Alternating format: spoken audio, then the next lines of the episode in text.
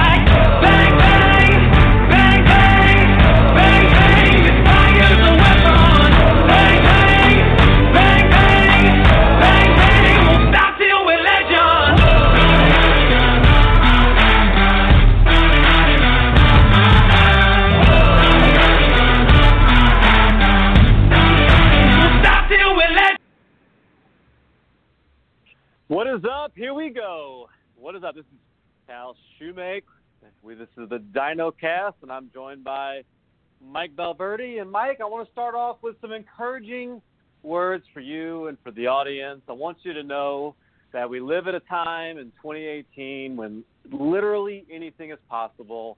You have to look no further than last Thursday night, and the Browns won a football game. Anything is possible, Mike. You can do anything you set your mind to. City of Cleveland, rejoice. Let's go, Browns. Come on. How about that? Yeah, that was quite quite amazing. Uh, I I did not think I, I would see the day where the Browns would win a football game in my lifetime, but here we are. Hell has frozen over, and the Browns are one one and one. What a time to be alive, indeed. One, one, and one. The Browns win their third game to even their record, which is a strange thing. But man, they and honestly, it was a close game. It was a tight game, and Baker Mayfield came in, and man, I I just have to wonder what their record would be if Baker had started the year. He looked really good. I mean, he had moments where you kind of thought, okay, yeah, he's a rookie, but overall, I think if you're a Cleveland, you might have to start thinking about, hey, we've got our guy now, and that one jersey that's got all the long list of all the all the Cleveland quarterbacks, and you know, they, it might stop at Baker Mayfield for a little while. What do you think? Yeah, it, it's amazing that long list of quarterbacks that they've had it, ever since I think pretty much Bernie Kosar has there uh, been a quarterback that they could rely on for multiple seasons, and it's it's definitely a short sample size, but I I really believe that the way he looked out there, uh, it, it was it was impressive. Now we just have to wait and see can he do it throughout the season and more importantly into next season. As we saw with Dak Prescott, he was wonderful in year one, but the last few years, uh, not so much. And so it, it's going to be interesting to see, but he definitely has the talent to put the long list of chain of quarterbacks that the Browns have had to bed. So I'm glad you brought up uh, another quarterback there, and I, and I think, um, in fact, I, I'd like to kind of go position by position and talk through some of what I think are the most interesting stories right now, both just in the NFL and, and in dynasty leagues in particular, and pick your brain a little bit on what you're thinking, and maybe let's talk through some of these issues because you brought up a really interesting one there, Dak Prescott, and in fact, I was in Mississippi State country uh, here recently and talking to some of the people who have been rooting for Dak Prescott. Obviously, he was a Mississippi State Bulldog in his college career, and people there have been rooting for him. And to be honest, like a lot of them are kind of not surprised that this is what he has turned into now that the weapons around him have disintegrated a little bit. They they brought up the fact that he did really well his senior year or his, his uh, junior year. He had better weapons around, and offensive line was really, really good. Now, I still think the Dallas Cowboys O line is good, but it's it's not the elite level excellence that it was in his rookie year. Do you think that is playing a lot, playing a role um, in how he's doing right now? How he has you know, I want to say regressed is just overall, who's the second best player on that offense outside of Ezekiel Elliott? Is it Tavon Austin? And what does that say Yeah. about an NFL in the year 2018 that Tavon Austin could be your second best weapon? Yeah, it it that that I don't think any team wants to say that Tavon Austin is is any weapon outside of uh, you know a couple schematics uh, here and there. So to say he's one of your top options is pretty scary. Uh, yeah, it, you you know you definitely have to take a look at the offense and say, okay, well, is it all Dak Prescott? And you know you, you make a very good case that well the offensive line is not at its top form. Uh, Ezekiel Elliott is having a little bit of trouble running the ball because the offensive line isn't. So the defenses can scheme around that, and also who do you have at wide receiver, right? Um, obviously, Allen Hurns isn't anything. Michael Gallup is just a rookie, so all those hurt uh, Dak Prescott in routes and those kind of things.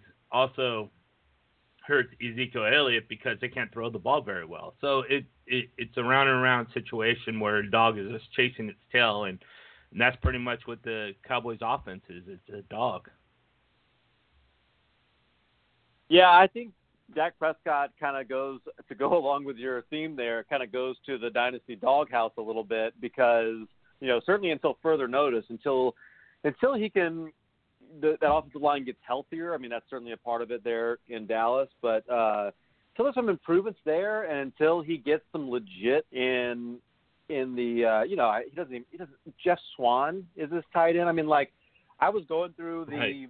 The I was going through the list of all the players who caught targets, and I feel like I've paid pretty close attention in the NFL. There's so many people I just never even heard of that are out there uh, running routes and and playing. And in fact, I think you even did. Did you do any of your uh, work for PFF? Did you do anything on the on Dallas Cowboys on on their target breakdown? No, I haven't done the Cowboys yet, but uh, watching them, I, I can see exactly what what's transpiring as far as the routes, and it, it, it's a combination of, of just a whole lot of, you know, Allen Hurns and Michael Gallup just not performing the, you know, at a level that is worry concern of the defenses. So that you know, the, and Dak Prescott is isn't accurate enough to get the ball to those guys um, at a at a good basis, you know. So it's it's it's just a mess. One more I want to I want to touch on a little bit before we get to, and then I'd like to actually go through. I know it's not perfect because we're only three weeks in and not four weeks in, but next week we start we start the buys and things get a little bit messy when you start talking about who's winning, who's who's in, in the top of the fantasy rankings. So I thought we could we could take a look after three weeks and just see who's maybe the top five or so uh, per position and uh, and just go through and check and see, okay, do we believe it with these guys? Do we not? Look for names that are missing and you expect them to bounce back, things like that. But before we jump into that on the quarterbacks, and we'll start there, let me get about Andrew Luck because you've been more optimistic on Andrew Luck, I think, than most people have throughout the off season. I think I, you know, in a lot of ways, have agreed with you on that. There's a lot of doubt right now on his ability to throw downfield, and certainly his yards per attempt, his uh, yards per target, all those things have seemed to come down a lot. They took him out for Jacoby Brissett to throw the Hail Mary at the end of the game this past week. What do you think is? Do you think we're just in a, in a, in a position where he's going to take a little bit of time to get healthy, but there's nothing really long term to worry about, or is it? Is this just who Andrew Luck is now? You know, I think it's a lot of it is just the offense and how it's working. They they really need to open up that offense a bit more. I think they're more worried about the offensive line holding up so that Andrew Luck can get the ball downfield than Andrew Luck able to get the ball downfield. There was a couple times in that game where Andrew Luck threw um, a pretty good pass downfield. Uh, it, it, his arm strength is, isn't a problem at all. I, I understand why people would be worried that okay, well, you're pulling out your starting quarterback to put in Jacoby Brissett, who has a stronger arm, which means that Andrew Luck doesn't have the oomph, or they're worried about him throwing deep because they have to put a lot of uh, pressure on that arm to get it deep. But it has nothing to do with that. It, it was just because Jacoby Brissett has a stronger arm, and in that fact, he you're going to see you you would probably see him anyways, um, regardless of Andrew Luck having arm surgery or not. You probably would have seen Brissett in there, and just seeing um, when they do go deep that Luck has that arm strength to do so. So I think uh, in the game he threw I think three three pretty long passes. Uh, all of them were, were pretty good accuracy. Uh, one was a completion that he threw uh, across the field uh, in the opposite direction, went like 40 yards across the field or something to that effect.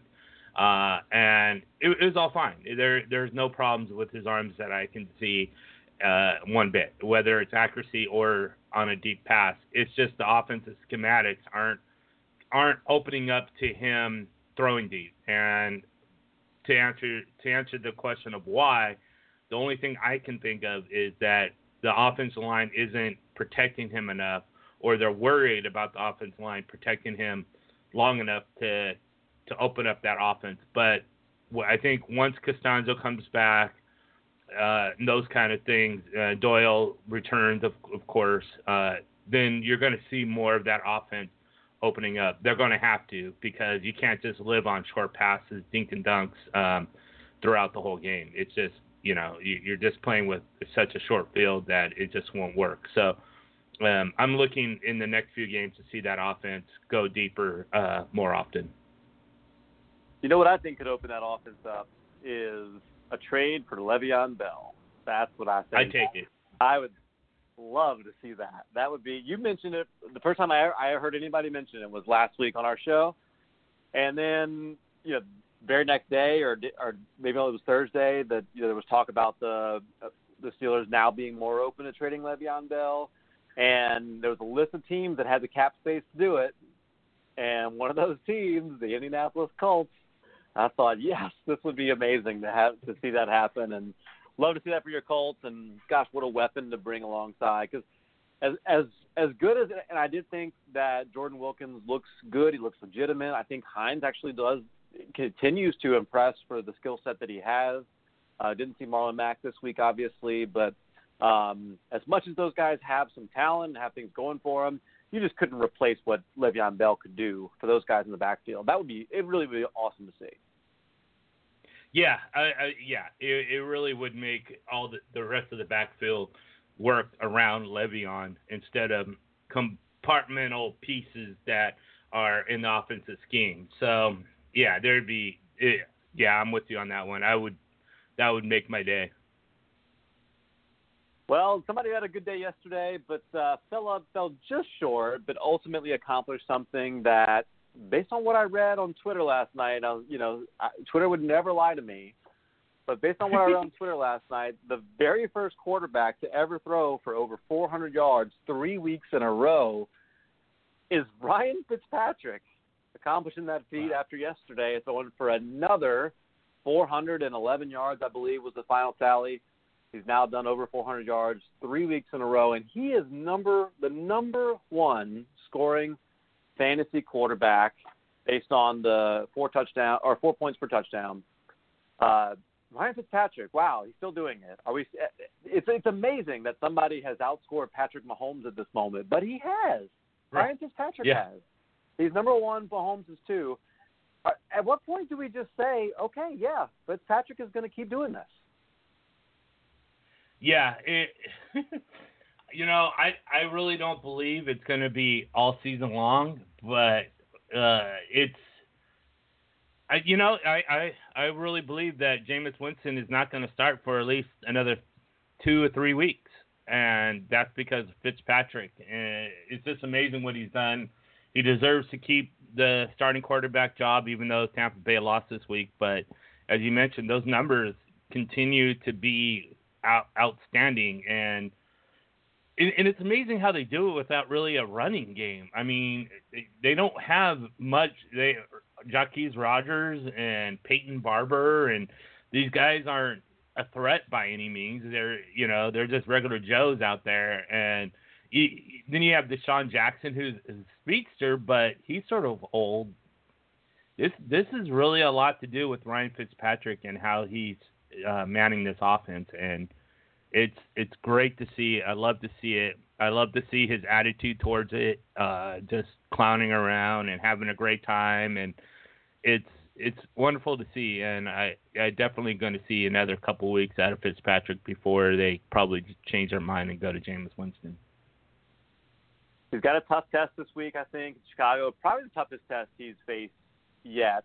Um, they obviously have a really legit defense, and the Steelers defense played well last night. I don't, I don't know how good it really is based on some previous matchups, but could be a really interesting week this week. There's going to be a, still a lot of doubters, and it'll be really interesting to see. But I've got a league now where I've got him and Bortles as my possible QB two behind Cam, and and yeah, I think I'm going with Fitzpatrick, and I'm just going to keep rolling the dice there. And at some point, this luck will run out, and I thought in the first half last night this that might be it, but then sure enough, yeah. he turned things around and and looked amazing. Not quite as amazing as as just the eye test on Patrick Mahomes. Man, what a start to the season! 896 yards there in three games, 13 touchdowns, no interceptions. I believe tied your your guy Peyton Manning's all-time record for the most touchdowns through three weeks in a season um, pretty incredible that what Patrick Mahomes is doing. And if you watch some of, I'm sure you did. Anybody who is breathing saw that throw that he made on the run. Basically, just flicked his wrist and threw it between two defenders in the back of the end zone. Really, there's yeah. I don't know two two quarterbacks that can make that throw right now. Him and Aaron Rodgers. Pretty special to yeah. see.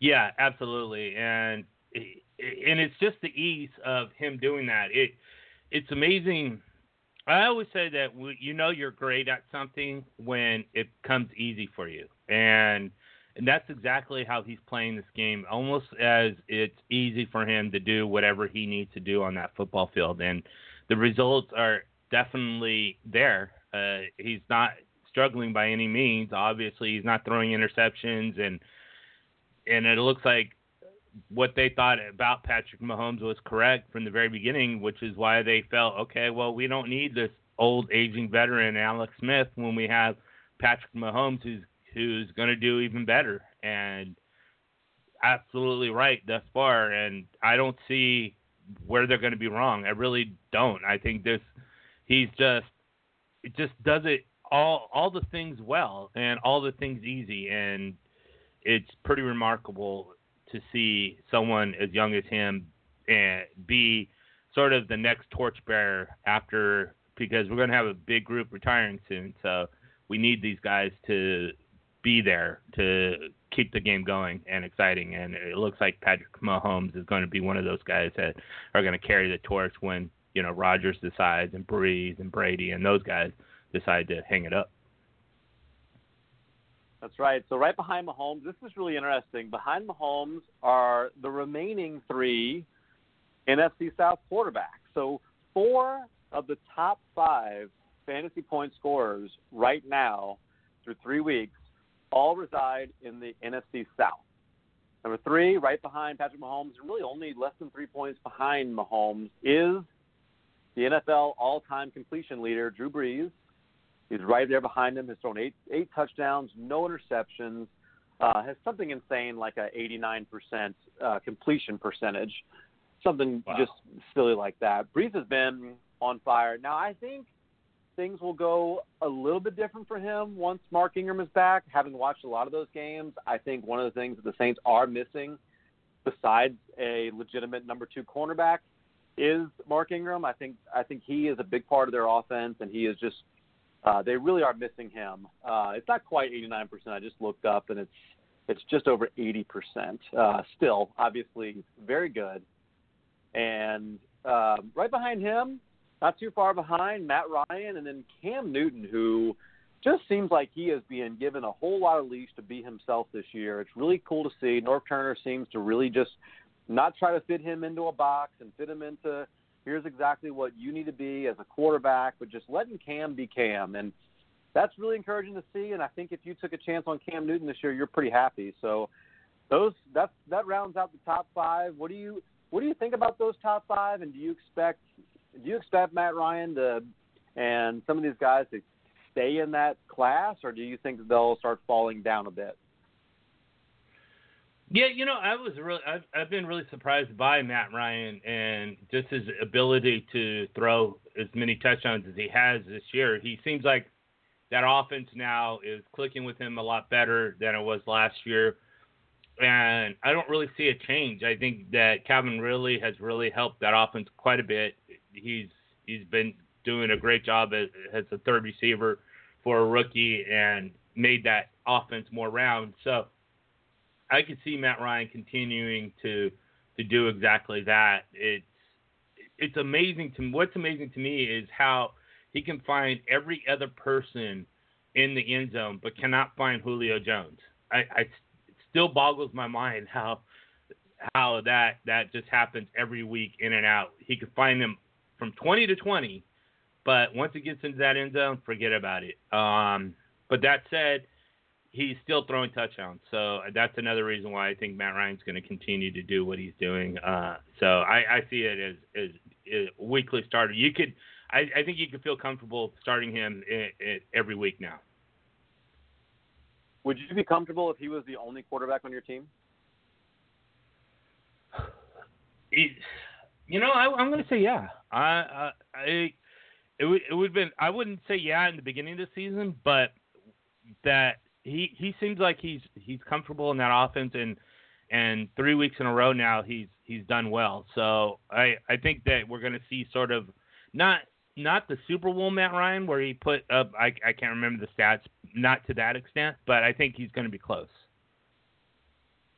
Yeah, you bring up a really interesting stat too, uh, a really interesting point, and just a stat to drive home what you're saying about Julio Jones, Calvin Ridley uh, this past week had three touchdowns. All of 2017, Julio Jones had three touchdowns. So, yeah, there is something really incredible about how you you know it's got to be something that they are very aware of, and yet there hasn't been this.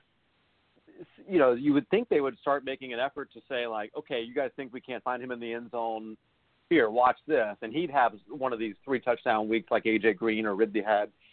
But they just, it's like they either just don't care, or there really is just something that we don't know about or understand or whatever. Because you look at Julio Jones and you think this is the perfect person to throw it to in the red zone. Why aren't you doing this? Right, exactly. So, it, you know, the game that I watched was uh Thursday night game in week one and I was watching for Julio Jones, and they they definitely give him some double coverage, which is is uh, problem solving, of course, especially when you're working in a short field. But maybe it's not Matt Ryan. Maybe it's just Julio Jones not getting open. I don't I don't know, but you would definitely think if you were an offensive coordinator, um, and it's not just on Sarkisian, it's it's on all of them that have been you know that have worked with him you fig- you think you figure a way to get him open, and uh, but it just doesn't happen. He he just it, it, uh, you definitely know that he's not going to score more than five touchdowns in a season. I agree. Um, behind Cam, Roethlisberger and Philip Rivers are pretty close behind him, and there's a little drop off, and then Kirk Cousins, Jared Goff, Aaron Rodgers down here at number nine. Sean Watson at number 10. Uh, or, excuse me, Aaron Rodgers at number 10, Deshaun Watson at 11. These are the number one and number two drafted quarterbacks going into the season. I think for Aaron Rodgers, we think maybe his knee is holding him back a little bit, and maybe that's part of the reason why he's not being he's not up there with the elite guys at this point. Uh, Deshaun Watson coming off that injury, but is there reason to believe this is going based on those things? This is going to stay pretty similar to this pretty much all year. Yeah, I think uh, Watson might move up a little bit. He's he had a really rough week one, but seems to turn it around a little bit in the last couple weeks. So he might move up a little bit, but I, I think I think it's pretty much uh, stagnant. I think you're going to see what what you're going to see, barring injury, um, throughout the rest of the season. I want to pour one out here for Jimmy Garoppolo. Golly, man, this guy. You you hate that the 49ers. Just imagine being a 49er fan right now, and you're there. You probably have some 49er friends, um, 49er uh, fans as friends, and he, gosh, they lose their starting running back to an ACL tear. Then they go out there and lose Jimmy Garoppolo to an ACL tear. Pretty cool, you know, early in the season. This is just it's got to be devastating. And for, you know, I had some high hopes for Jimmy Garoppolo, hoping that he could continue to do what he had been doing last year, and hadn't quite worked out all that well yet. But I think he's a guy that going into next season, I'll continue to think he's high in QB two, low in QB one for for next year. You know, it's yeah, I I definitely see him being what he was as far as uh, last year. He's going to be he might he might get knocked down a couple pegs just because it's an ACL MCL injury, uh, and that might limit his mobility. But as we saw with Carson Wentz, uh, he Carson Wentz looked fine. I mean, he he was he was just normal. I he comes comes into the Colts game and his mobility looked like he was never hurt. So uh, if Garoppolo can can bounce back the way he uh, Wentz has, and he won't miss any weeks probably because it happened so earlier in the season, then why not? You know, it, he's definitely. I don't think he's in the the top 12 yet, but he's definitely a verge uh, number one and definitely a solid number two quarterback. Here's a list of surprising names who currently have less fantasy points than Joe Flacco. Russell Wilson, Matthew Stafford, Andrew Luck, and Tom Brady. What is going on with these guys? Wow. How are they? Yeah, how are they not above Joe Flacco at this point? And um, you know, are, are are there any reasons to worry about any of this this group? Russell Wilson, Matt Stafford. We talked about Andrew Luck, but then Tom Brady. Yeah, yeah, that's yeah, it, that's it's and then the more more and more rumors are coming about how they're not happy and they haven't been happy and it's I don't know I it's shocking to see how just to see, hear Joe Flacco's name above Tom Brady and through a week you know three weeks of the season you figure one week of Tom Brady would outmatch anything Joe Flacco put on for four or five weeks in, in combined but that's just not happening. And then the other names are well, Russell Wilson, as you mentioned, is just I don't know. It's almost like whatever is working for uh, Fitzpatrick is working in reverse for Brady and Wilson. I so Yeah. maybe, uh, Yeah. Fitz, uh, Fitzpatrick stole all the juju from from those guys and and have become them. I don't know. It's it's it, and he shared it with Flacco. You know, it's just yeah. It, it's I, I don't think it's going to stay that way throughout the year, but it's definitely an interesting stat to look at for sure. I think you know, obviously, there's plenty of season to go, and these guys will get these guys will have their weeks for sure. Um, you know, I think especially with Tom Brady, I, I won't panic until he's doing this when Edelman's out there. He's going to get Josh Gordon on the field at some point here, so we're pretty close to him having a much better receiving corps than he currently has, and I think that'll help out a lot of the weapons on that team. So, uh, one last quarterback that I want to ask you about. I'm not sure how much you had a chance to see of him, but what did you think about kind of the uh, you know okay start that um, that Carson Wentz had this week? Uh, do you think the are you encouraged by what you saw? Do you think just kind of a little bit of growing pains? Do you think or do you think this is uh, not going to be an offense that's going to produce a whole lot of fantasy goodness for us all season? You know what's interesting about Wentz is that he he almost reminded me of Andrew Luck in a way where uh, he made a couple of bonehead mistakes. Uh, for instance, he threw uh, right to the linebacker for no apparent reason for an interception uh, in that game, and then uh, fumbled the ball, carrying the ball too low in traffic, and had the ball pop out of his hand, uh, causing a fumble. And just those kind of boneheaded things that that happen. Now, I, am not saying that uh, he's going to play like that throughout the weeks, but those two things stuck in my head. And then absolutely. His his what also um, surprised the heck out of me was just the way how mo- how mobile he looked. I mean, he if if you didn't see him at all, uh, last week, just think of Russell Wilson and the way Russell Wilson is able to move around in the pocket, and that and that's exactly what Carson Wentz was doing.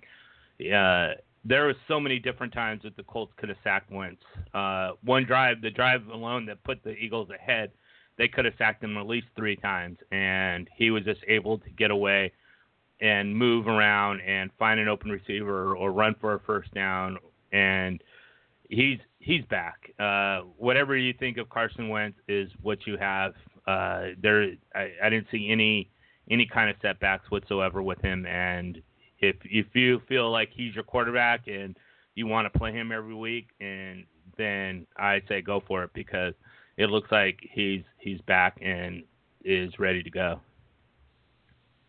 Let's switch over to running backs, and you know, it's pretty interesting this name of top this top five. I think if you substitute James Conner's name for Le'Veon Bell, nobody would be surprised by the top five running backs. You've got Alvin Kamara, Todd Gurley, Melvin Gordon, Saquon Barkley, and then James Conner. Uh, that's pretty close to I think what you would almost expect. I mean, it's um, if if you take this list, that's pretty close. Those are all top. I don't know what six, eight running backs.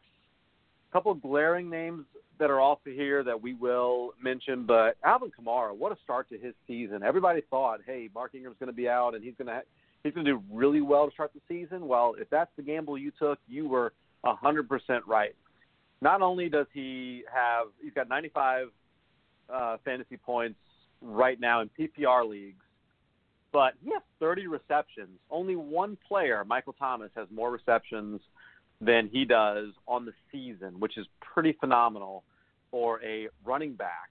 Um, Alvin Kamara, although he's number one right now, clearly he's going to uh, he's going to welcome a teammate back in Mark Ingram. Do you think Ingram is going to take away from Kamara, or do you think Kamara might have built himself up a little bit more of a role than for this season than he had last year going forward? Yeah, it. I, I think I think what he's doing out there is is absolutely phenomenal. But I think once Mark Ingram does return, you're going to see them notch it back just a little bit. I don't know what his his average what he's averaging um, as far as carries. I know that coming into this year, he was only had 12 carries. Uh, didn't have any more than 12 carries per game. So I'd have to look at that um, and see exactly how, what that is looking at as far as the last three games. But you definitely think that uh, Mark Ingram's going to have an effect and push those numbers a little bit back. But he's still an automatic starter in all leagues and formats. Yeah, so I, I was looking that up while you were talking. This past week, he had 16 carries for 66 yards on the ground. That's 4.1 average. Not not bad. Receiving, he also had 15 catches, so he had 31 touches last week. That's a lot for Alvin Kamara. I don't I don't expect that to continue, so I would expect those numbers to come down a bit. But you know, his week before where he had 13 carries and then he added six catches, I think that's maybe a little bit more, or the week before that when he had eight carries and nine catches, that might even be a little bit more of what I would expect to see from him. Um, 16 carries and 15 catches, I don't expect that. I think once Mark Ingram comes back, you're going to see him. Uh, I love he he put out a tweet basically just showing how excited he was and ready to explode for getting back out on the field. And I think that's a Monday night game that he's going to be back on. So under the bright lights against Washington, he's going to be fired up and ready to go. I think he'll I think if he's if there's somebody in your league who's looking at Kamara and thinking that Mark Ingram's not going to have an impact, I'd be buying low on Ingram right now. I'd send out some offers. I, I did, in fact. This week. Send out. Oh, did you? So. What, yeah. what did uh? Yeah. What did you send? Uh, what was that about? How about this one? So this is the one that I think will be the most uh, controversial. I made an offer. I asked for Mark Ingram, and I would send back Joe Mixon. Huh? What do you think about that? Um, I would probably say no because I want to keep Alvin Kamara. But uh, why why Joe Mixon? Well, yeah, it would be Joe Mixon for uh, Mark Ingram. Really, not really Oh, any- Mark anything Ingram. against. I see. Yeah, yeah, yeah. Not really anything against um, Joe Mixon. I, I just, I, I was in looking at the the makeup of my team, and you know, not having. Obviously, you wouldn't have, you wouldn't have Mark Ingram for another week, but I don't know exactly when Joe Mixon is going to come back, and you know, it's hard. It's it's just hard for me to believe he's going to come back and be percent right away. I wonder if Gio Bernard is going to have a little bit more of an of of a role going forward, based on he clearly is still a capable back. So, um, so yeah, it was a kind of a little bit of a dart throw, and hopefully we'll, we'll see. We'll, I, I'll let you know if he accepts it or not. We'll see. I, I, I, I think that's a pretty good offer. I I don't. That would that I think Yeah. that's pretty straight up. Um, it's uh, yeah. Uh, so Joe, as far as is, is this um a dynasty or redraft that you're making the trade in? Yeah, dynasty. Yeah, dynasty. Yep. Okay. So you for a long term you, you don't have much faith in in Mixon.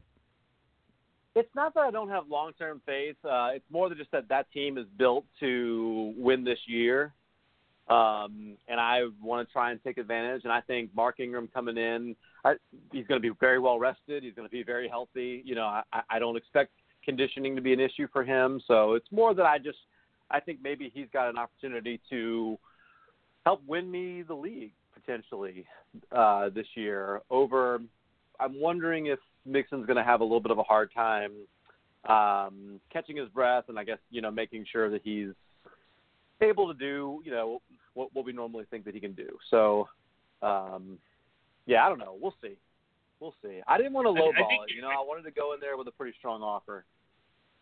I, I I think that that is a pretty good offer. I, I think your reasonings are sound too. Where we just don't know about Joe Mixon. Uh, you know, he he was doing okay the the couple games he played, and then he goes down, and Gio Bernard Bernard is just uh, dominating. Um, he he's shown that he's definitely not through by any means, and you know you can't just dismiss someone like Bernard in your backfield. So um, Kim bouncing back after a knee injury, you, you kind of figure that for a couple weeks too, as you were saying, that Bernard might take a little bit more share than what he did in the first two games. So after those guys, well, do you have anything? I mean, I, I'm a little surprised that Saquon Barkley is as high as he is. He's number four right now. Um, you know, clearly he's out getting Yeah. a lot of work on the backfield as well. 21 catches, 137 yards. He takes on the Saints this week. Now the Saints have actually been really stingy against the run, and uh, but I, I definitely expect him to be able to catch a lot of passes out of the backfield. Um, are, are you are you surprised to see Saquon Barkley up here, or is this right right exactly what you expected?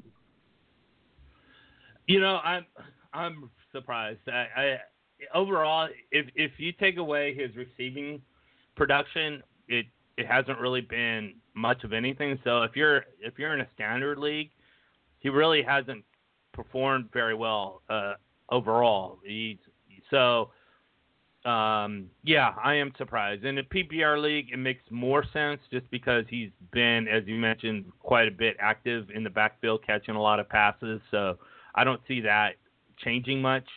Uh, so definitely PPR warranted. Standard league, I'd be definitely a little bit more leery of that. After him, of course, um, you know James Conner as well being up there is is a little bit of a surprise. I think he has had a couple of game scripts that didn't really go his way as you would as you would uh, the way you would hope. I think he showed he could close out a game last night, which was pretty impressive to me.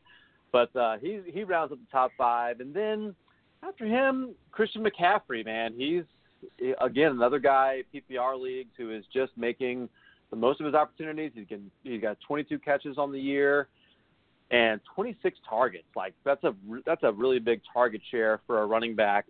Obviously, he's getting vultured because he doesn't have any touchdowns on the season. With if you added in a couple of those touchdowns that Cam had, they were given to Christian McCaffrey, he would be in the top five for sure.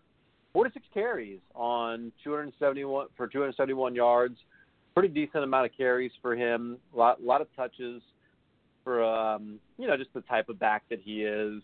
But I think really good. I think we're seeing a bit of a Christian McCaffrey breakout, and I think if the touchdowns can come, you, you're going to have a you're going to have a really high end, top flight fantasy asset on your hands with him. Number seven, gosh, I don't know if I just need to go ahead and admit I was wrong on this guy, or if he's going to just turn back into a pumpkin, so I should hold out. Adrian Peterson, right there behind Christian McCaffrey. Pretty hard to believe.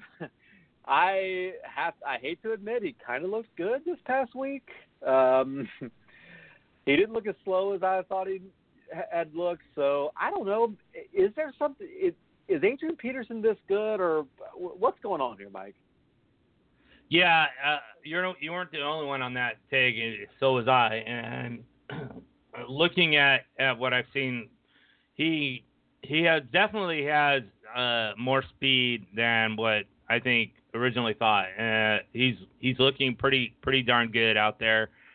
He's exploiting the holes. He's strong. He's just doing everything that Adrian Peterson at a lower level um, is doing, and he's he's he's good enough. Uh, obviously, he's a Hall of Famer uh, to to be someone that at a B level is almost uh, B plus or A minus comparable to the rest of the guys out there on the field, and he, he that's what he's doing. He's just maximizing his skills that he has now to a level that is pretty high, and it, I, I, definitely have to tip my hat to him uh, what he's doing on that field, and it's I think he's there for the long haul for for this year. I think you're going to see it uh, all year long.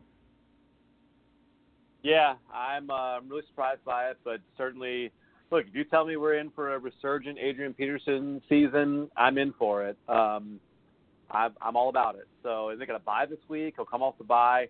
Faces New Orleans after the bye. I think that'll be interesting because again, New Orleans has been very good against the run. We'll see if that has more to do with their opponents or if they actually really have a good run defense. And I think I think uh, Washington and uh, their their offensive line, their running attack will be a good test for them. So after him, Ezekiel Elliott, PPR specialist, Chris Thompson after him, Carlos Hyde checking in. That's Carlos Hyde is a really interesting one to me. The Browns, as we said, have now won a game, so there's a possibility that they could control some game scripts. Uh, that rounds out our top 10. Number 11, Isaiah Crowell. Gosh, there's a couple of names in here that I don't think I would have thought about when when we start looking at who are the who are the number one running backs, top 12, Isaiah Crowell, and then Javorius Allen. Man, Chris Thompson, Isaiah Crowell, Carlos Hyde, Javorius Allen. Pretty interesting group here. Uh, which one of these guys are you actually impressed with, and which one of these guys do you think uh, we should probably lower our expectations for the rest of the season for? Yeah, uh, you know, uh, it's it's kind of surprising how high Chris Thompson is on that list, considering he did absolutely zero. I think he caught maybe one pass and ran for eight yards last week. So to see him still in that list shows you how well he he's done the first two games. Um, yeah, and another surprising aspect is I don't know if you mentioned David Johnson in that list, and that's sort of surprising that coming into the season you would definitely thought he would at least be in the top ten, but he's not even in that. So I think I think those are the two two shocking aspects of that list that are sort of sticks out to me. Yeah, I think so too. Chris Thompson had that 13 catch game last week, and then he's only had seven other catches. So yeah, maybe Chris Thompson really is kind of being buoyed by that big game, and you know, small sample size still on so much of this. So that can definitely throw things out of whack. But yeah, you brought up David Johnson. So David Johnson, there was this I don't know, this talk about they're gonna they're gonna go back to throwing the ball to him more, and you know, like yeah, duh, throw the ball to the best running back receiver in the league. That'd be a really good idea, especially when nothing else in your offense is working. Let's try that. But it still did yeah. not look like they. It still not look like they made a concerted effort on that. I mean, he he had four catches on four targets last week, so not exactly not exactly what I would say you went in there with a game plan that you're going to get the ball in David Johnson's hands. Only had 12 carries. this is not the making. Uh, he's got the talent of a number one running back.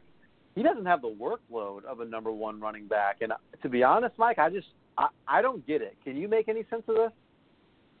Yeah, as far as just offensive game planning, it's pretty been pretty bad.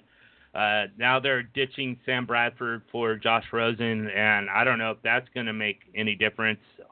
Rosen did play well at the end of the second half when he came in, but it's still it, you're you're resting your hopes on Josh Rosen to to turn around this offense. I I just I don't see it happening. So uh, David David Johnson is sort of stuck in purgatory until they can figure out what the heck is going on. But this offense is just absolute garbage, and they they definitely need either a brand new scheme or something. But just to ignore David Johnson, your best player, uh, you know, and Larry Fitzgerald is definitely up there, but to move the change, you need a running game, and he is just not getting the opportunities. Uh, so I don't know if it's a lot of it's because they're behind and they need to pass throw to catch up or what, but it's it's not working. But you would even think in that scenario, having David Johnson out running routes would be a really good idea and throwing him the ball. And I don't know if it's maybe it is Sam Bradford. Maybe Sam Bradford just I, I haven't looked enough his, at his history to know is he just somehow against throwing the ball to to running backs. I don't know. Um, something is off, and the scheme fit is terrible right now. And you know they signed him to that gigantic extension before the beginning of the season, and the season just not use him. It, uh, his most his most touches was this past week at 16. You're giving the yeah. ball to your best player 16 times in a game like that. And that's a game you were winning, right? Didn't they jump out to a lead? And they still only gave the ball to their best player, uh, a running back, only 16 times the whole game. So I, I don't know, man. I, I just I don't really understand it. He he did salvage his day with the touchdown, so the numbers looked okay this past week. But I don't know. No, nothing about this makes sense to me. I, there's not, you know, I, I don't know if you're just waiting for Josh Rosen to get better, which you know I know you're a big fan of Josh Rosen, so maybe this this situation does get better with that. I don't know if they're just do you fire? Isn't this isn't this the uh, coach's first year? Yeah, I, I think it is, uh, and yeah. he's not. Yeah, it's not doing well at all for him. Yeah, this is uh, this is a mess. If you got anybody in Arizona, I think I, I think yeah, I, I I think maybe you would be happy if they traded any of these guys to Buffalo, and that's saying a lot. So. and, so hey, we can't make yeah. fun of Buffalo too much after last week, right? Right. Yeah. Exactly. And talking about rookie quarterbacks, uh, Josh Allen came came to life uh, last week, and he he was he was pretty amazing for someone with their first start. Heck yeah, man! I, I I'm I'm pretty excited to to see what he's able to do. I think he's the kind of guy who's going to be a little bit up and down.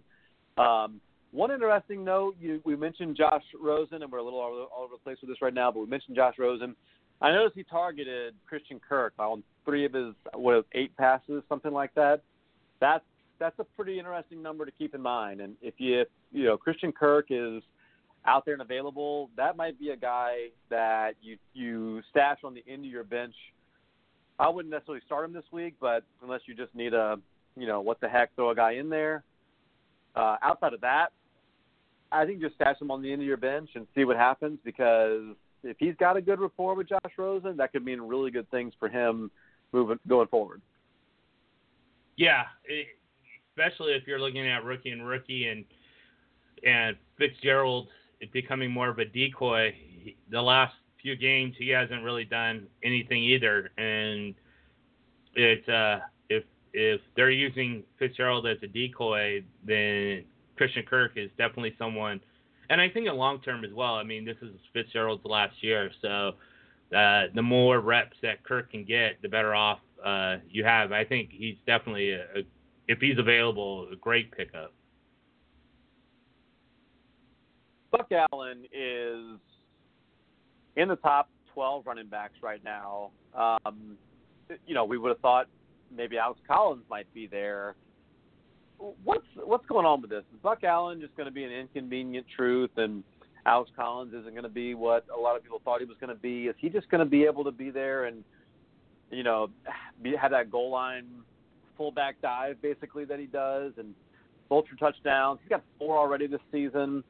Is that kind of what you're expecting? I, I mean, to be in the top 12 and have 32 rushing yards, I, I don't see that as sustainable.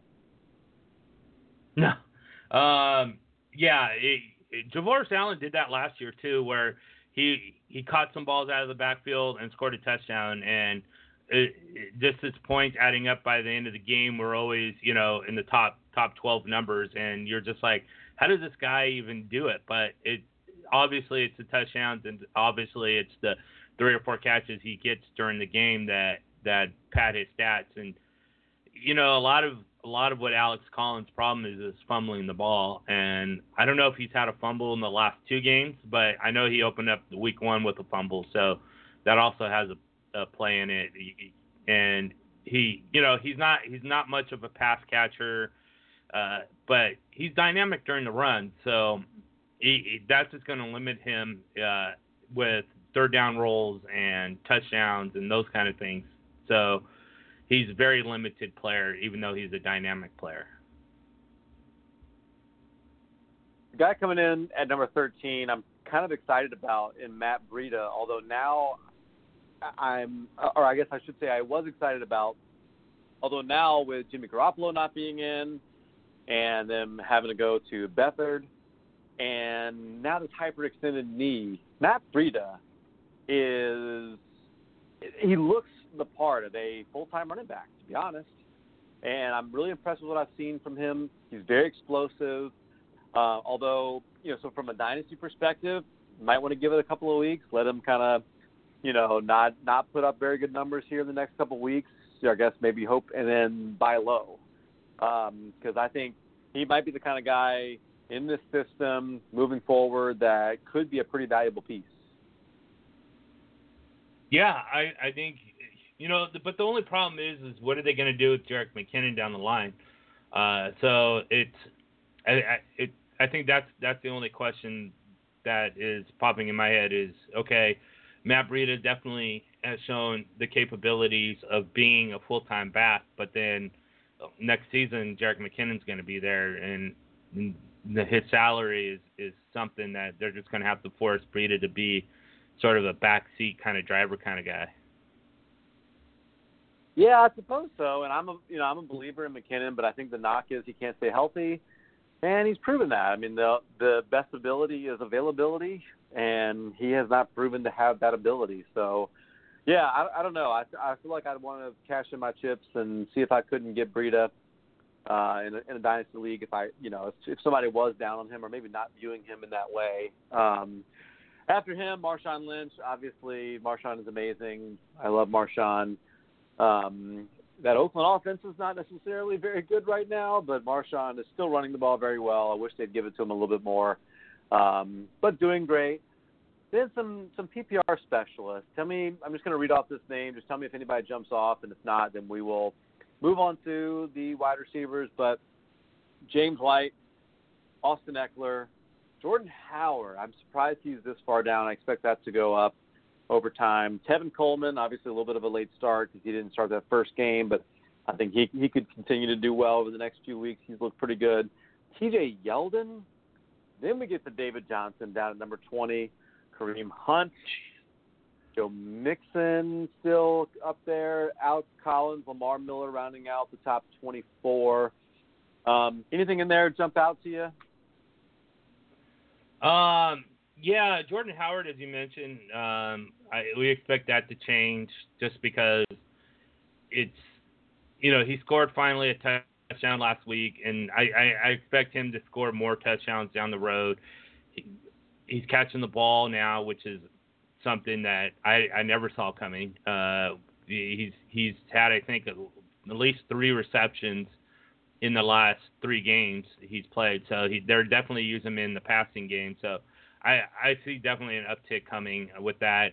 Uh, David Johnson, as we mentioned already, is, is surprising for the reasons why we mentioned it, and so those are the two things that definitely stick out in my in my mind. Yeah, Jordan Howard, 11 catches already. That's or no, excuse me, 10 catches already, which is, I mean, that's pretty impressive. I think for a guy that you wouldn't have thought about going into this year that have that skill set. So, yeah, very impressive. Certainly, certainly think very highly of him. Um, another guy that I just want to mention and throw out there, he's gotten a little bit of a slow start because of the fact that he is not, he really wasn't starting um, up until here recently. Really impressed with what Kerryon Johnson is doing. Kerryon Johnson looks looks the part of a guy that could be a reliable number two running back on, on your on your team. If you took a chance on him, obviously in Dynasty, I think you're loving that. And you know, I, I think I think he, I think he's got the ability to in that Detroit offense. They're going to keep giving him the ball the way that they did this past week. You could have yourselves a really good a really good running back. Yeah, and people are clamoring for him, which is even more important. So, and LeGarrette Blount, I think, is the most important key in that whole situation, and his unproductivity. I, I really think that they brought brought him over to sort of guide uh, Kerryon Johnson because they are kind of similar backs.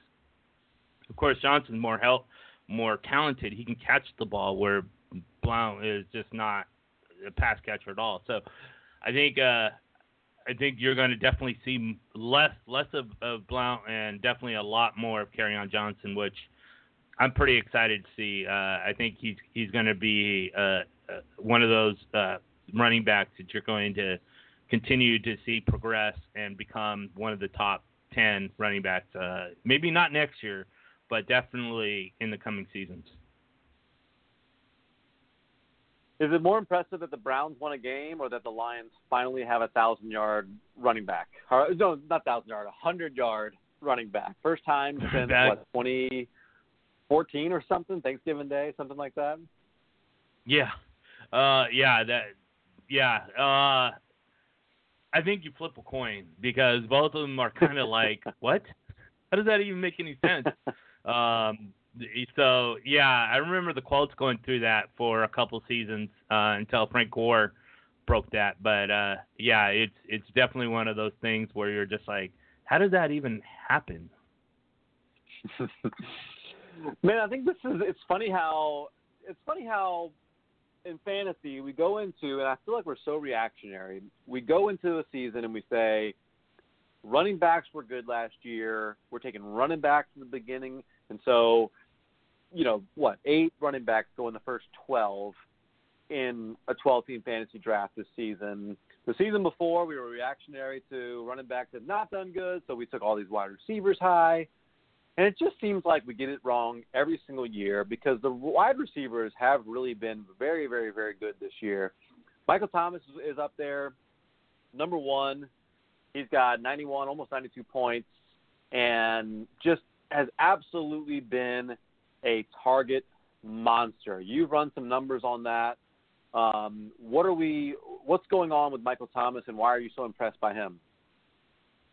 I just think a lot of things really is is pretty much the targets that he's getting. I think he's fourth on the target list of all players, and the also the fact that what he's doing with those targets are are also impressive. He's just, in my mind, the best receiver in football right now. I, uh, as we were talking about earlier in the show, we were talking about Antonio Brown and Juju Smith-Schuster, and you know, by all clear accounts, Antonio Brown was the number one receiver coming into the draft this year, and I who is even the number one receiver on the team. Uh, you know, you could claim that Juju Smith-Schuster is the number one receiver on that team right now.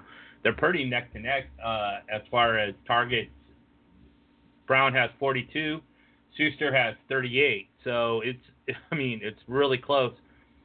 The interesting thing on top of all that is that we would assume that Michael Thomas would be the number one target uh, share guy, but he's not. He's actually number three, the number one targeted player in the NFL. Do you want to take a stab at it? Well, I've got it. I've got it right here. So I. I oh, you got I it right there. I, yeah. That's okay. I cheated. So let me ask you this: Would you have guessed that it would be Adam Thielen? No way. I would. I, I wouldn't have even thought he would be number one on his team. But I'm really shocked that he 44 targets in three games for Adam Thielen, and with a new quarterback, that's got to say something. I, I guess when you look at this, do you think would you take Adam Thielen over Stefon Diggs? In a PPR league, yes. Uh, in a standard, probably not. But uh, yeah, I, the distance between those two guys is is quite quite impressive as well. They they really target Adam Thielen a lot more than they target Diggs. It's what uh, 15 point um, spread between the two targets uh, between those two receivers. So it's an it's the Adam Thielen show for sure. But Diggs hasn't been really all that bad himself, I guess. I think one of the things that's interesting. So when you look at this, this is just mind-boggling. Michael Thomas has 40 targets. He has caught 38 of those 40 targets. That is yeah. insane. 398 yards, three touchdowns. Compare that to uh, Antonio Brown, 42 targets. He's got 24 catches on those 42 targets. What's why are Antonio Brown and Ben Roethlisberger having such a hard time getting on the same page right now? You know, I don't know. It, I I definitely would have to see and definitely take a look at what's going on as far as what their routes are are running now. If if if Antonio Brown is running straight uh, nine routes or he's posts or corners, uh, then obviously that's going to be a lower catch rate because those are deeper patterns. Whereas you know Schuster, if he's running ins and outs and hooks, then he's definitely going to be targeted uh, more because you're looking at intermediate pass routes. So I would have to take an inside look, but I'm sure it has something to do with with the routes that they're running and Brown being more of a deeper receiver, where uh, Schuster is is being more of an intermediate type of guy. Because Brown, he's going to catch everything in his sight and whatever comes to him, he's not going to be dropping a whole lot of balls. So, and that'd be my only thought process is that they're they're using one for the other and the other for the for the different uh, routes. I'm sure you're right on that. Um, I want to just toss it out to you. You've been doing some homework for PFF, and is there anything that any of the work that you've been doing over there, an article that you've got that you want to uh, just take a little bit of time to to share maybe some things that you've learned, some things that uh, might help our our guys here on when they're setting their lineups? Yeah, you know the one thing that I, I'm really t- sort of pressed with is Jarvis Landry. I really didn't think he was going to get as many targets uh, that he was that he's gotten. Right now, he has uh, 37, and he looks like he was gone from Miami to Cleveland without missing a beat. So, and that has a lot to do with the way he's running routes and the quarterback getting the ball, obviously. Um, and you would you would think that Tyrod Taylor would have a hard time, but it's it's only going to get better with Baker Mayfield and Jarvis Landry. So if you've been sort of intermediate about uh, choosing Landry to start, I think you can, unless you have, you know, an ultimate wide receiver depth where you, you just can throw him to the wolves. But um, I think he's definitely worth a start if if he if he's been a borderline starter for you uh, thus far. 15 targets this past week for Mr. Jarvis Landry with Baker Mayfield uh, having really just a lot of those. So really excited to see what he's going to be able to do. I, I, I we've we said all, all off season we think Baker Mayfield and Jarvis Landry are going to do really well together. So we'll see. We'll see if that ends up being the case. I think that it will. They've got an Oakland defense that looks pretty vulnerable coming up next. So I'm excited to see. I, I think with a full week of practice and game plan and expectations, Baker Mayfield getting the ball out of his hands early, as accurate as he is. I, I, I expect Jarvis Landry to have a really good day. Uh, do you do any? I, I don't ever do any DFS. Do you do any DFS? Uh, I do every once in a while, uh, here and there, but not on a regular weekly basis.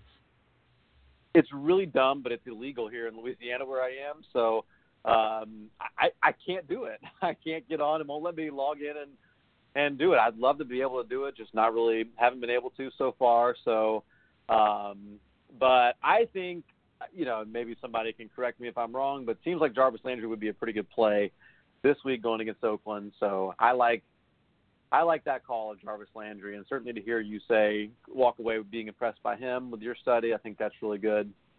Um, not, I guess, not totally surprising that Mike Evans would be number two, but maybe a little bit. I expected Mike Evans to have a pretty good year. I didn't expect him to be this good. Some of that has a lot to do with with uh, Fitzpatrick throwing 400 yards a game. But gosh, right there, number two, not terribly far away from Mike Thomas. I'm pretty impressed by Mike Evans so far.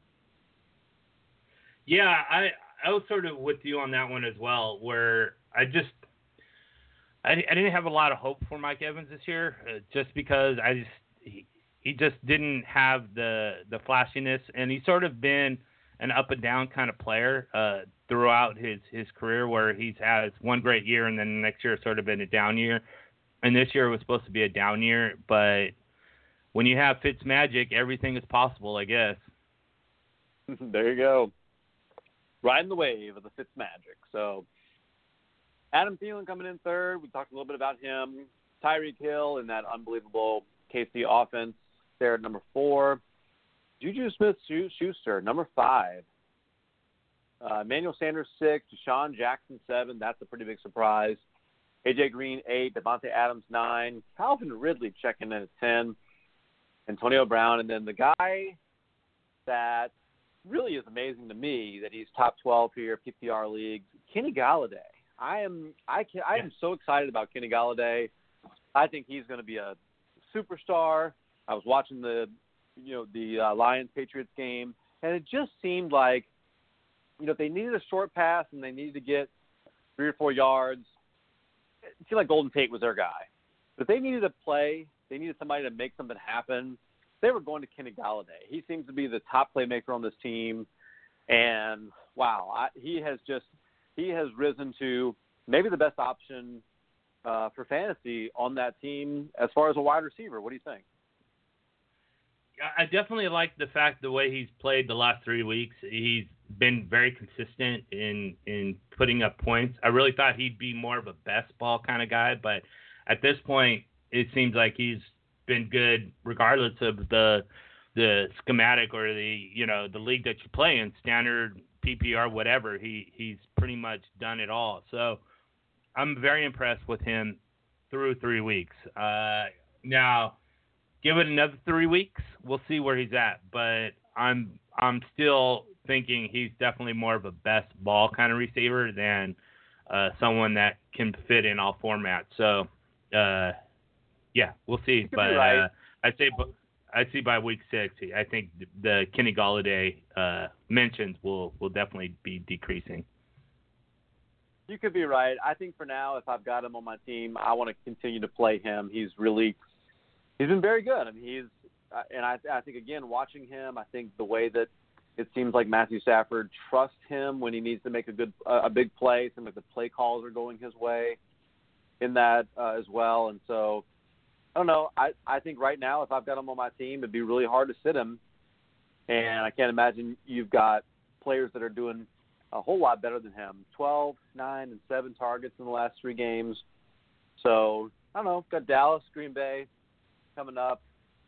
I think that could be pretty interesting to see what he does from there. So after those top 12, you get actually your first Rams wide receiver, and it's probably not the one you're thinking. Robert Woods, right there, number three, obviously coming off of a big game this past week.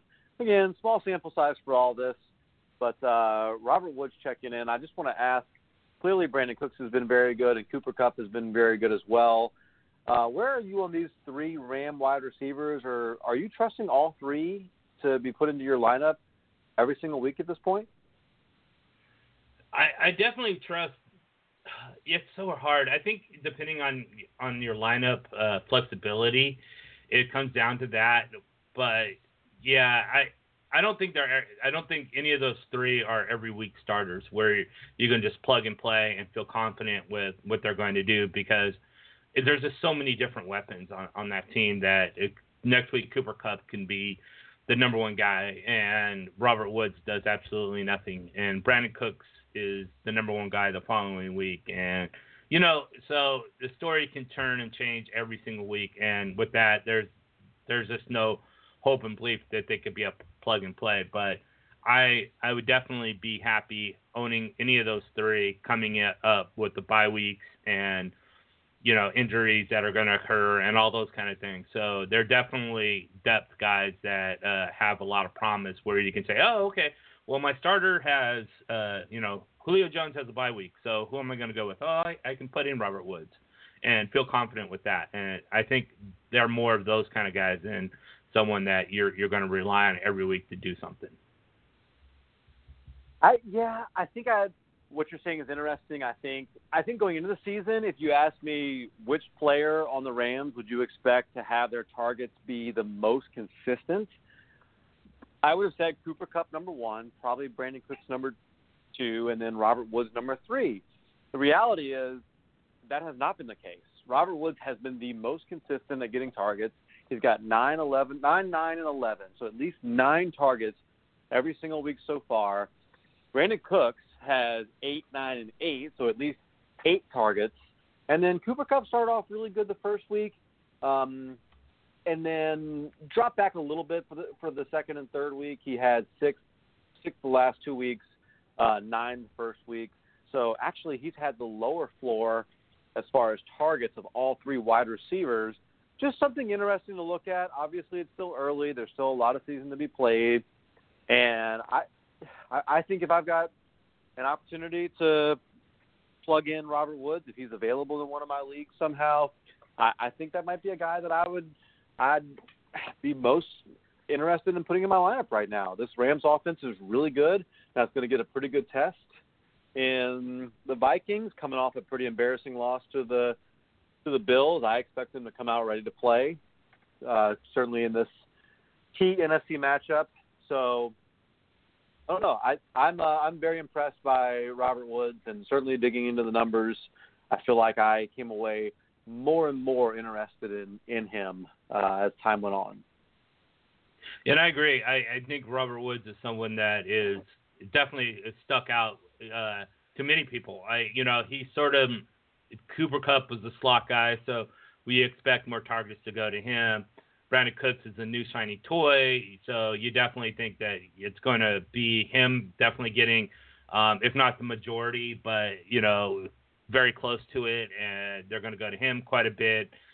The Robert Woods, I don't think was mentioned at all, and I and I still don't think he you you see his name pop up quite a bit still at this point, but he's definitely showing his worth, and it's someone that sort of started his career off on shaky ground, you know, Buffalo, but you know, the, so you definitely are going to think that he's not not much of anything because of the numbers he put up in Buffalo, but it's it's a whole new world now for him, and you know, I think as time goes on, you're going to definitely hear more and more people talk about him, and deservedly so.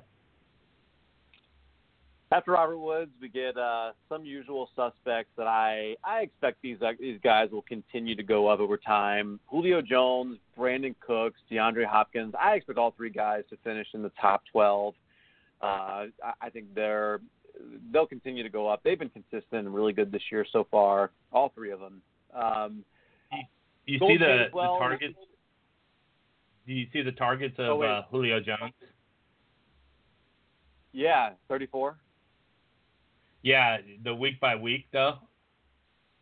No, no. Uh, so he had 19 in week one.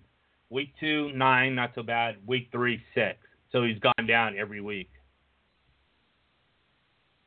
Yeah, I'll be interesting to see that. So, I, you know, I watched every second of that game as a Saints fan, and I'm, you know, I definitely every year I, I want to beat Atlanta more than I want to beat just about anybody else.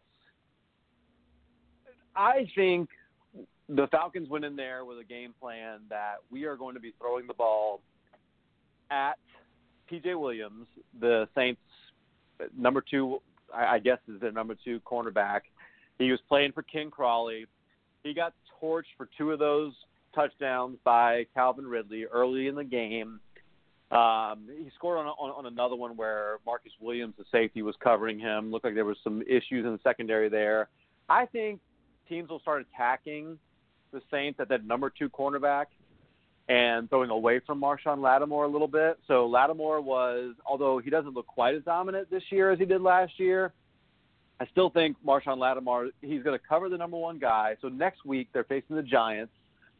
I think Lattimore will be on Odell Beckham for a lot of the game, and then Sterling Shepard, I expect him to have a pretty good bit of targets. I, I think he'll get a lot of a lot of throws going his way because he's going to be covered by guys that just aren't as good at coverage, and honestly, just aren't very good at all right now. Probably wouldn't be on very many NFL teams. So that number two cornerback spot for the Saints is is problematic. I think I'm going to be curious to see going forward. Does Calvin Ridley continue to have as much success when he's playing against a team that maybe doesn't have someone that you go in with a game plan that we're going to attack this cornerback? I, I'll be curious to see if he's still. Clearly, he's not going to have another three touchdown game. I wouldn't think, but you know, I I, I would temper my expectations a little bit for him and I would start looking at who's the number two wide receiver on on a team facing the Saints because they're probably going to have a big day. Yeah, what? Yeah, I'm I'm kind of surprised by the big change at the Saints. I I really didn't expect them to to be as bad as a defense as they were. Now, you know, they they've been playing some good high flying offenses, so it's not too too much to say okay, well they're really crappy, but what do you do you think they've just had a great season altogether last year and are back to normal, or do you think it's more to the fact that they've played some really strong offenses? It could be that they're they've faced strong offenses. Certainly, when you look at you know again Tampa and Atlanta have two of the top quarterbacks in the league right now by the stats. So, you know when you look at you look at Matt Ryan and what he's able to do, sure, you know, you can you can certainly say that. Fitzpatrick, I guess you can say right now if they're those are as high flying offenses as it gets in the NFL, you know, I mean, are you know pretty close. Um, kind of strange to say all that. I don't know. I, obviously, over time, we'll know more about it. I think, you know, if if Eli Manning comes out and throws for 320 yards this week and three touchdowns, yeah, there's something wrong with the Saints defense.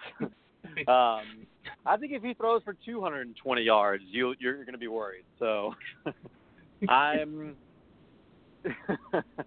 I am as a Saints fan, I'm pessimistic and kind of worried. And I yeah, they they don't look they look so good up front. The run defense is truly great, maybe the best in the NFL right now. It's really good, but man, they just cannot stop the pass, and that's uh, yeah, that's a tough that's a tough thing, and you know, obviously it's good for fantasy though because it's going to mean the ball in Drew Brees' hands more and him having to throw more. So, uh, yeah, I guess for fantasy purposes we can't complain too much.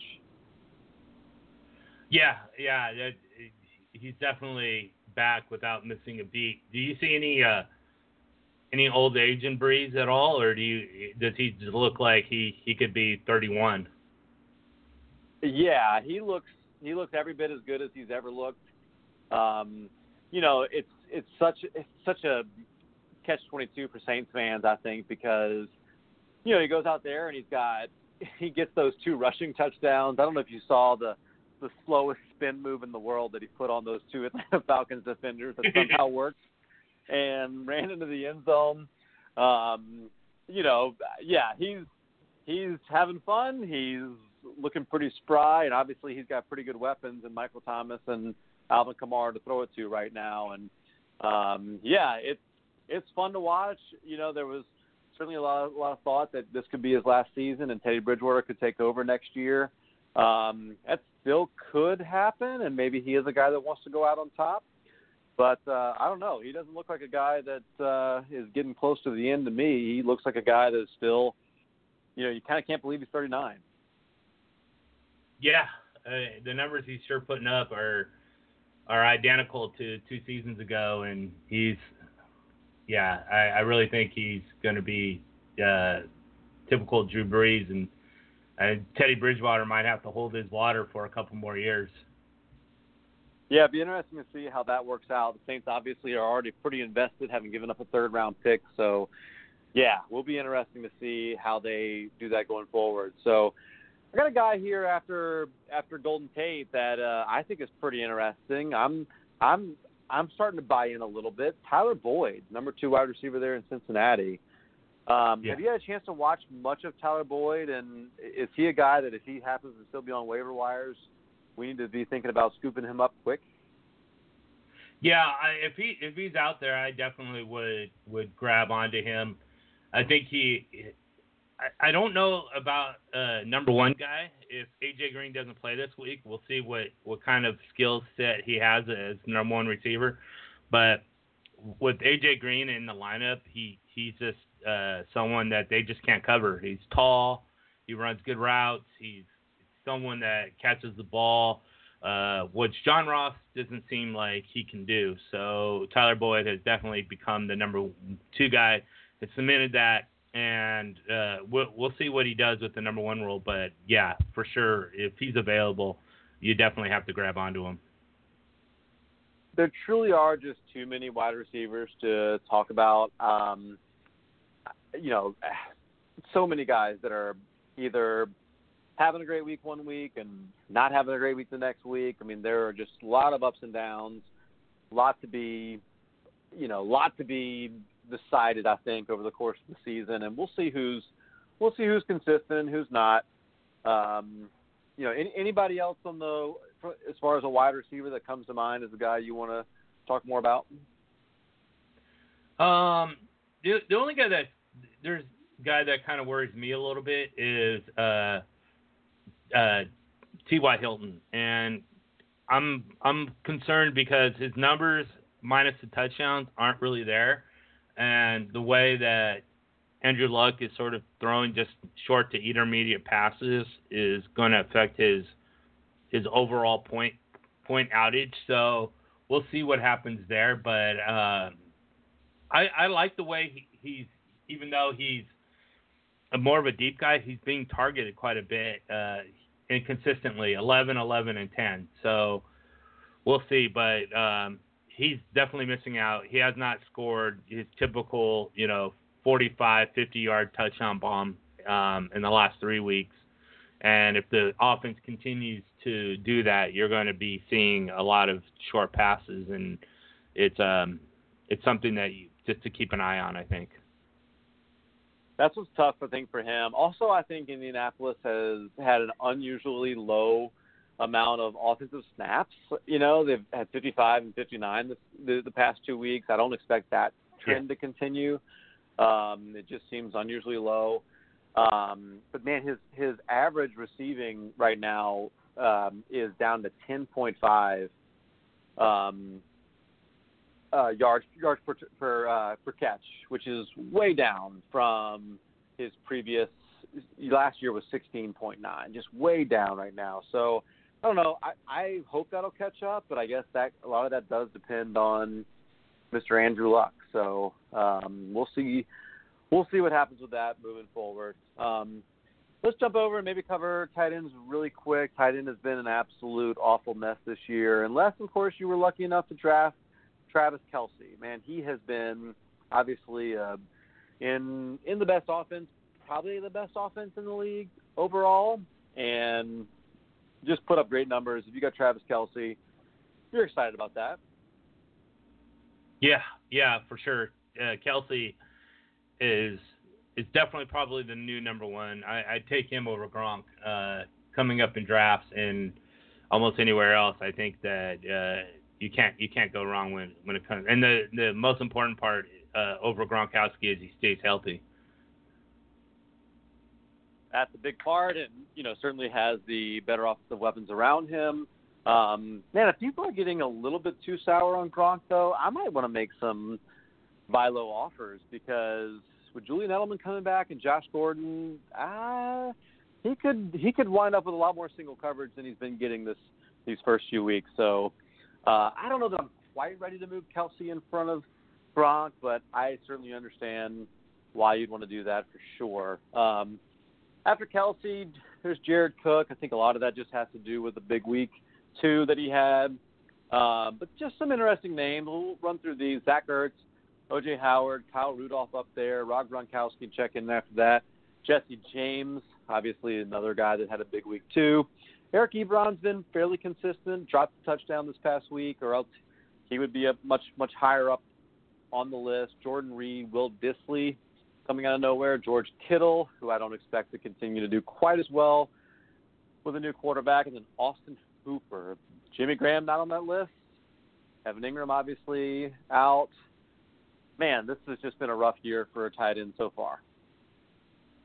Yeah, there's a lot of lot of names in there that you like Will Dissly that you're like, where the hell did this guy come from? And um, yeah, I, I think the most shocking to me is Jimmy Graham and how he just he yeah he's just not doing what I really thought. I had a lot of hopes. I, I actually had him as the third tight end overall uh, coming into this season. So um, hopefully he turns that around to make me look a little bit smart. But right now, wow, that that was just a horrible call by me.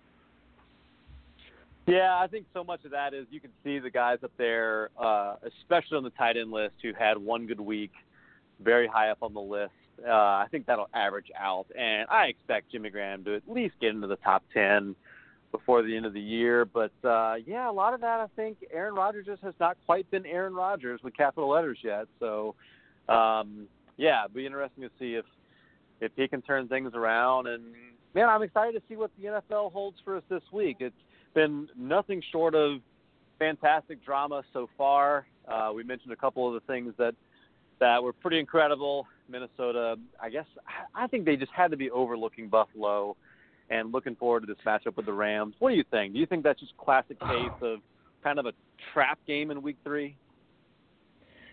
I would hope so. I, I mean, if you have to call it anything, you kind of want to call it that because, wow.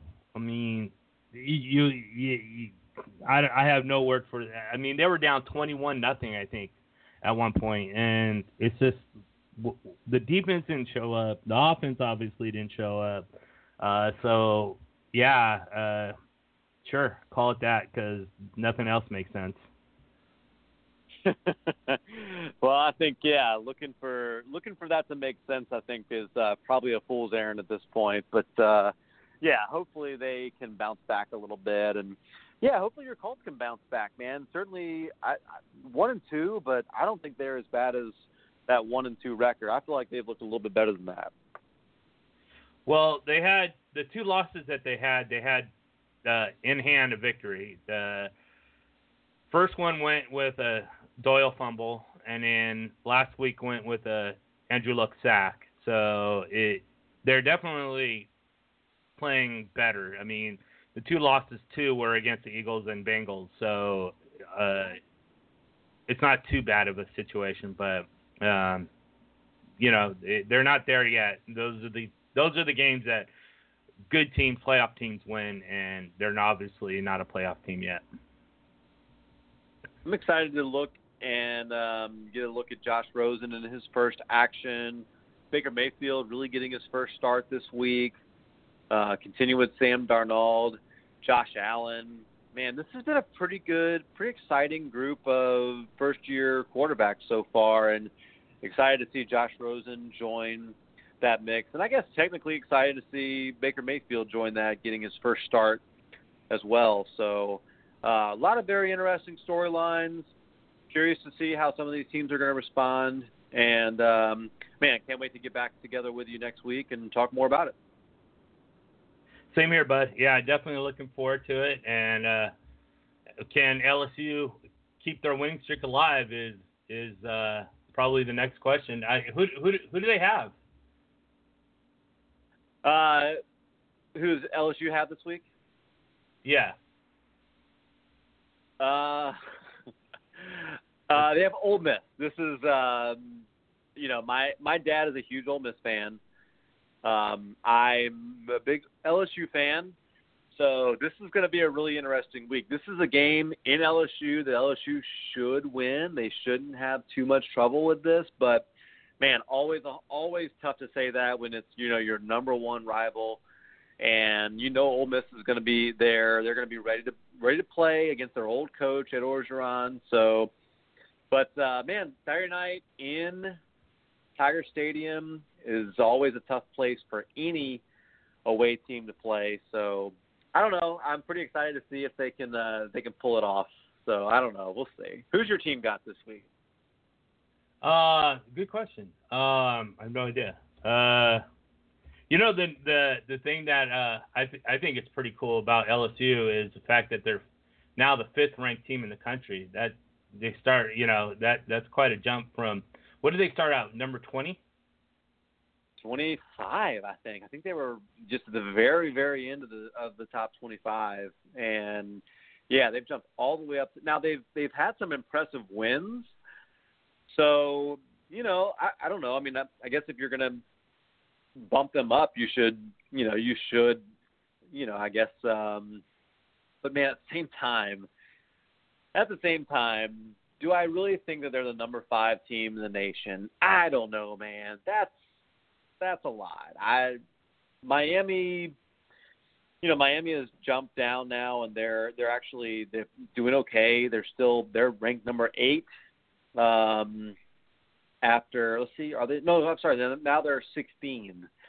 So they've bounced back and won against some pretty easy teams. So I, I don't know how good that win was. Was it as was it as impressive as it seemed at the time? I guess we don't really know, and time will tell um, once they finally get to face somebody really good. Auburn routed Arkansas this week, which you know whatever. That's not really that great of a of a victory. I I don't know. I still so early in the season. We don't really know if these teams are all that good yet, and you know we'll see. You sound tentative about LSU. I am. I am like I. It's because I don't quite buy it. I I, I don't know. There's just something about something that seems like they're that just is missing. I'm not I'm not very com you know, I think about the Saints and I think about them going and playing New York and I think they should win that game. It should be an easy win. If they don't, it's going to be a really big disappointment.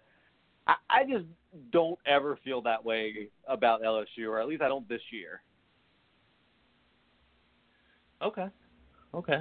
Yeah, they like you said they beat some good teams. I don't know. Well, um, you you're just waiting for the other shoe to drop, huh?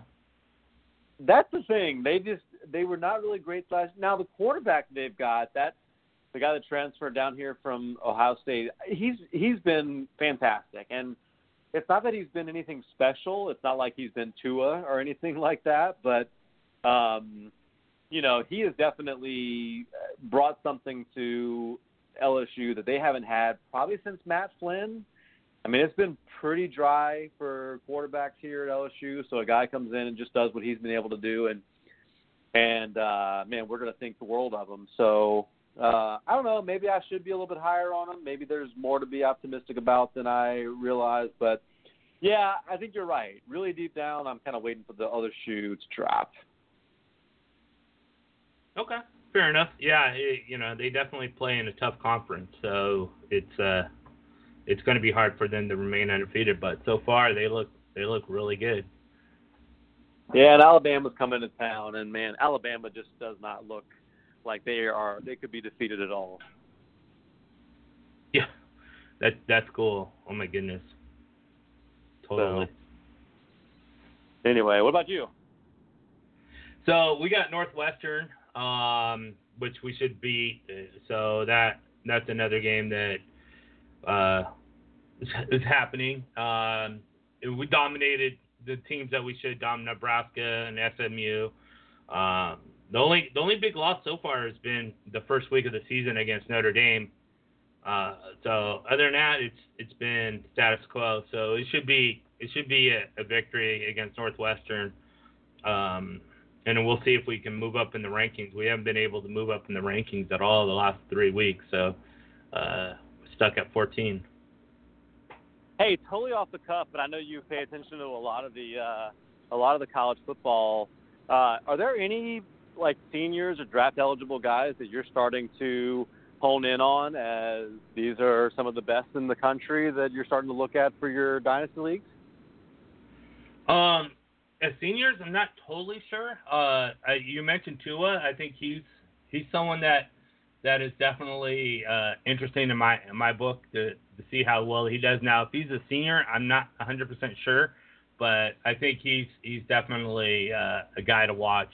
Uh, he's really exciting to see, and just completely just took that job away from Jalen Hurts, made him a, a red shirt, which is kind of funny, but uh, it's um yeah, I, I have to go through a little bit, and I haven't really done my homework yet. Um, I'll probably do that in a few weeks.